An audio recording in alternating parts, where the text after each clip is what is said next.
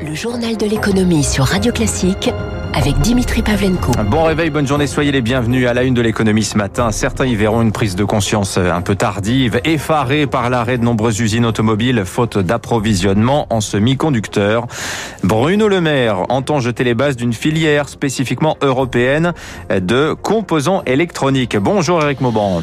Bonjour Dimitri, bonjour à tous. Le ministre de l'économie va proposer aujourd'hui à son homologue allemand Peter Altmaier de lancer, après les batteries électriques, un deuxième projet important d'intérêt commun. Voilà, il s'agit de répondre à une pénurie sans précédent de composants électroniques. Avec euh, le confinement et la montée en puissance du télétravail, eh bien la demande en matériel informatique a explosé. L'offre n'arrive pas à suivre. Cela a pour conséquence un renchérissement des prix et des temps de livraison plus longs. Les industries les plus dépendantes de ces semi-conducteurs connaissent des difficultés. C'est notamment le cas dans le secteur automobile où certaines usines sont à l'arrêt faute de composants électroniques en provenance d'Asie. Hier, Bruno Le Maire a qualifié d'excessive et d'inacceptable cette dépendance de l'Union européenne à l'égard de l'Asie.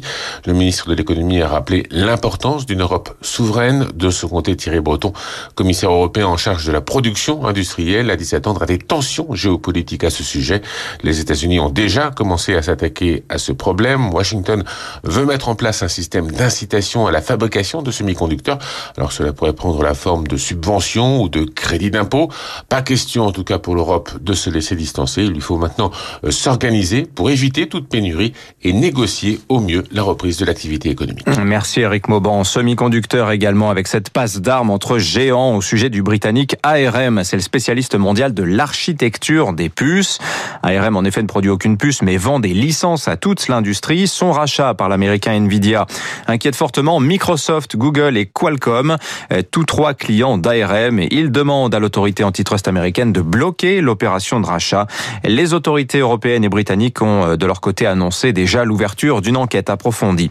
Éric Mauban évoquait à l'instant euh, la veille de Bercy aussi concernant les rachats d'entreprises stratégiques. Le spécialiste de la vision nocturne Photonis, basé à Mérignac et fournisseur de l'armée française, a finalement trouvé un repreneur tricolore, en l'occurrence la société d'investissement HLD, euh, basée à Paris. La vente de Photonis à l'américain Télédine avait été bloquée en décembre par Bercy au nom de la souveraineté nationale. L'État a donc protégé Photonis, mais Alcide, elle, va passer sous pavillon américain.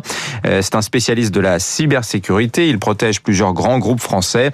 Alcide vient d'être racheté pour 98 millions d'euros par l'américain Tenable.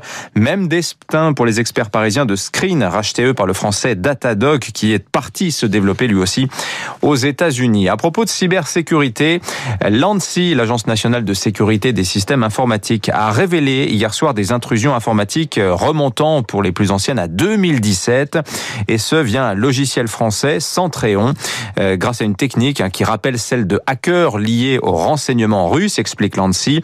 Euh, Centréon compte parmi ses clients de grandes entreprises françaises ainsi que le ministère de la Justice. Eux n'ont pas tiré le rideau un instant depuis le début de la crise. Les commerces de bouche, les boulangeries, les pâtisseries, les boucheries, euh, attirant même une nouvelle clientèle avec la fermeture des restaurants. Mais voilà, ils sont freinés, ces commerçants de bouche, par le manque de bras. Des milliers de postes sont à pourvoir. Or, les professionnels ne trouvent pas toujours de candidats. Émilie Vallès. Clément Buisson recherche actuellement deux vendeuses pour sa boulangerie du 16e arrondissement de Paris. Son succès pour l'instant, il a eu les mêmes difficultés pour remplacer un de ses boulangers qui partait à la retraite. On a mis euh, deux mois à peu près avant de retrouver quelqu'un. C'est un problème récurrent. Après, c'est vrai que c'est un métier, il faut être passionné, il faut aimer son métier. C'est pas un métier qui est facile tous les jours. Nous, chez nous, il commence entre 4 et 6 heures le matin, mais après, ils trouveront toujours du travail. Selon la Confédération nationale de la boulangerie-pâtisserie, 9000 postes sont à pourvoir dans les 33 000 boulangeries de France. Dominique Enrac, son président. Il faut qu'on arrive à recruter encore des jeunes, encore les fidéliser. On est en train de redorer le blason de ce métier, mais les jeunes ont des formations parfois plus longues, parfois vont à l'étranger, parfois vont en grande distribution, donc il faut tout faire pour les capter. Autre secteur alimentaire qui recrute la boucherie, comme le confirme Jean-François Guillard, président de la Confédération française de la boucherie-charcuterie. Aujourd'hui, nous avons entre 4 et 5 000 postes de disponibles. Le métier d'artisan boucher, c'est plus qu'un métier d'avenir. Je crois que c'est un, un, vieux métier plein d'avenir. En fait, les consommateurs sont très attachés à la proximité et la pandémie a renforcé ce phénomène. Et certains l'ont bien compris, 2000 adultes sont en ce moment en train de se reconvertir et de se former pour devenir bouchers. Émilie Vallès. Haro sur les passoires énergétiques à compter du 1er juillet. Tout bailleur ou vendeur d'un appartement ou d'une maison sera tenu de fournir le diagnostic de performance énergétique, nouvelle formule. Alors il est déjà obligatoire hein, sur les annonces immobilières depuis le 1er janvier. Le nouveau calcul du DPE combine la consommation d'énergie du logement ainsi que ses émissions de gaz à effet de serre. Il classe les biens de la lettre A pour les meilleurs à la lettre G, les plus énergivores, c'est-à-dire ceux classés F et G, soit 4 800 000 logements, seront exclus du marché locatif à partir de 2028. L'actualité des entreprises avec euh, un virage historique en vue hein, sur la route de Jaguar.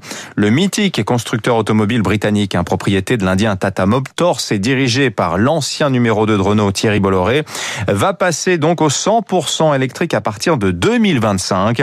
Idem pour l'autre marque du groupe Land Rover, mais un horizon un peu plus long, 2030. Dans l'aérien, Lufthansa veut recalibrer sa flotte d'avions. Selon Bloomberg, la compagnie allemande veut convertir des commandes de gros Boeing 777 en 787 Dreamliner plus petits. Idem pour des commandes d'Airbus A350, à la place desquelles Lufthansa préférerait aujourd'hui des A330 Neo et des A320 Neo, le fameux bimoteur très longue distance d'Airbus. Dans le secteur de la finance, à présent, un attelage 5 étoiles pour le lancement d'une nouvelle SPAC française. Les SPAC, vous savez, ce sont ces sociétés en blanc-seing qui sont constituées en vue euh, d'une acquisition. Autour de la table, l'ex-patron d'Unicredit, Jean-Pierre Mustier, le patron de LVMH, Bernard Arnault, et Tikeo Capital, 28 milliards d'euros sous gestion. Euh, ces trois-là unissent leurs forces et leurs capitaux pour créer Pegasus Europe, qui aura vocation à investir euh, notamment dans les fintech, l'assurance ou encore les services financiers. Et puis je vous en parlais dans la revue de presse aux États-Unis, une vague de froid d'ampleur inédite paralyse en, ce moment tout le couloir central nord-sud euh, des États-Unis, du Texas au Dakota du Nord, avec des températures jusqu'à moins 20 degrés. 5 millions de foyers sont sans électricité, les gazoducs, les oléoducs, les raffineries sont à l'arrêt.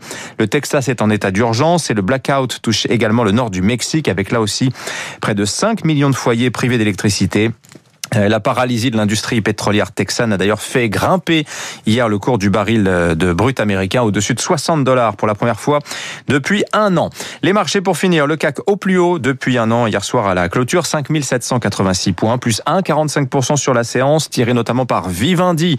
Le titre gagne près de 20% après l'annonce de son intention de mettre en bourse Universal Music. Le titre Bolloré en profite également, plus 14,62%. Euh, Wall Street, sachez-le, était fermé hier pour cause de